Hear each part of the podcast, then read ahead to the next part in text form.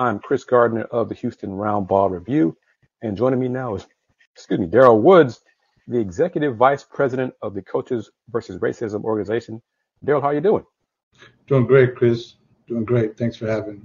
Oh, my pleasure. Thank you for taking time out of your busy schedule to talk about this. We're going to talk about the second annual HBCU Roundball Classic taking place in Houston, my city, at Delmar Fieldhouse on December 17th. But first, let's talk about HBCU Roundball Classic and the reasons behind it, how it got started, things like that. Okay.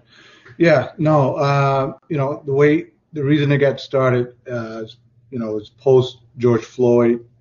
Um, you know, a bunch of teammates of you know uh, and myself got together and, and tried to figure out how we can have an impact on society. And then right after that, COVID hit, so we're all kind of locked up and we're on Zooms and doing different things uh, to stay busy and to try to fulfill our, our, our mental capacity. And one of the things that came out of that with, with tons of discussions was coaches versus racism. Uh, we just felt like you know coaches have a pretty big voice, um, and especially in the realm of athletics, just in general. Um, and felt like you know the coaches could help us uh, with our messaging um, and, and in terms of uh, spreading um, our, our, word around. Uh, where did you play basketball or sports?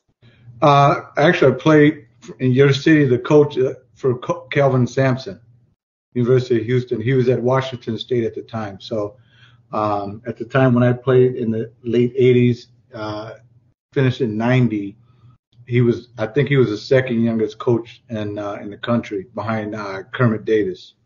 So you and Coach Sampson go back a long, long way then. Yeah, yeah, yeah, long way, man. Long How way. about that? So, because I cover the Cougs, so this is a small world. How about that? I did not realize that you played with Coach Sampson at Washington State. Okay, well, great. Yeah, yeah. I'm, I'm going to let him know because I'm going to see him in a few hours after practice to talk to him about uh, Saturday's game. Yeah. But let's, but let's talk about sure. the double hitter coming mm-hmm. up on December 17th. Who are the teams involved, and how did you go about determining who will participate? Well, you know, uh, well, we actually we have just to uh, uh, step back a little bit, Chris. Uh, we have before the doubleheader, we have Houston is playing North Carolina A&T, mm-hmm. Uh, and that's also a coaches versus racism event. Um, and what we're trying to do is have and see how this works out and see if, about universities hosting the events.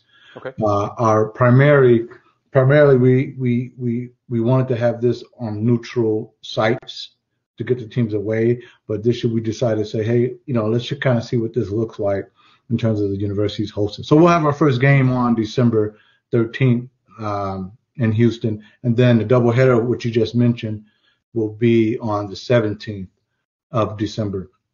Um, and the teams are Prairie View A&M, uh, in Montana. Uh, chose Prairie View because they played in our, in our event last year versus Michigan and DC.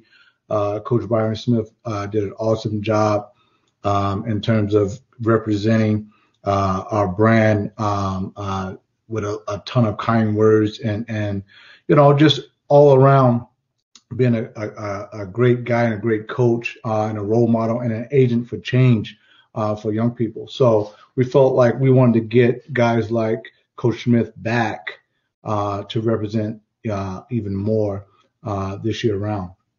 Um, and then Travis DeCuire, same thing. I've been known Travis.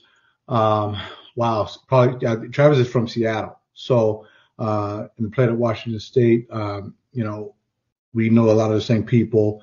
Uh, I, I, I knew Travis when he was a coach at Cal, um, uh, coaching some of those players there. So uh, so we chose those those two coaches because we we felt like they stand for um, uh, the type of messaging that we want to present uh, for coaches versus racism. You know, um, and then the second game um, of the doubleheader will have uh, Texas Tech University with Coach Adams um, playing um, uh, Jackson State University with Coach Mo Williams. Okay. Uh, Mo is, is, is, a new coach there, his first year, and I think this is Coach Adams' third year, if I'm not mistaken, when he took over uh, the program. Um, and I, again, I've known these guys for a while, um, uh, just in the sports uh, realm, and and felt like these are guys that I know uh, will, you know, uh, represent CVR uh, the right way in terms of the, the messaging.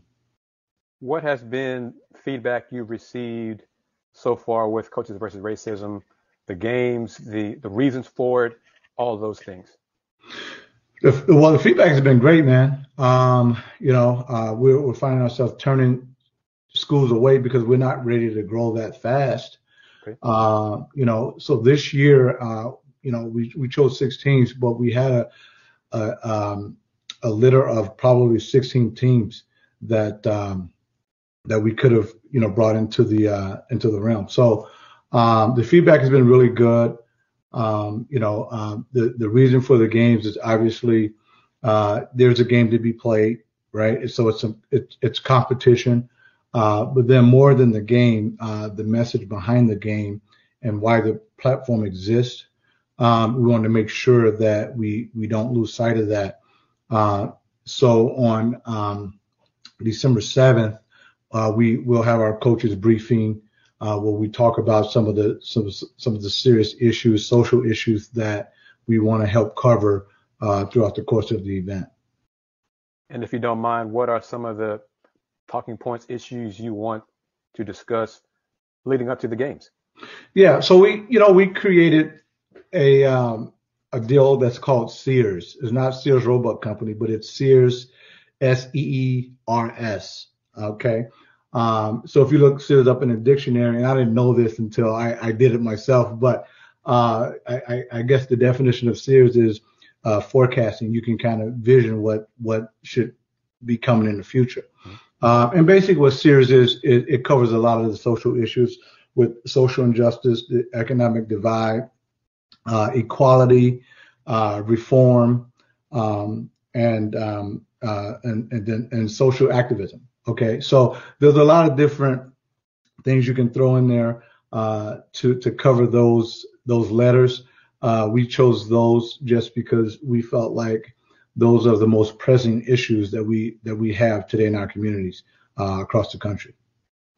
How are tickets available for the doubleheader on the 17th?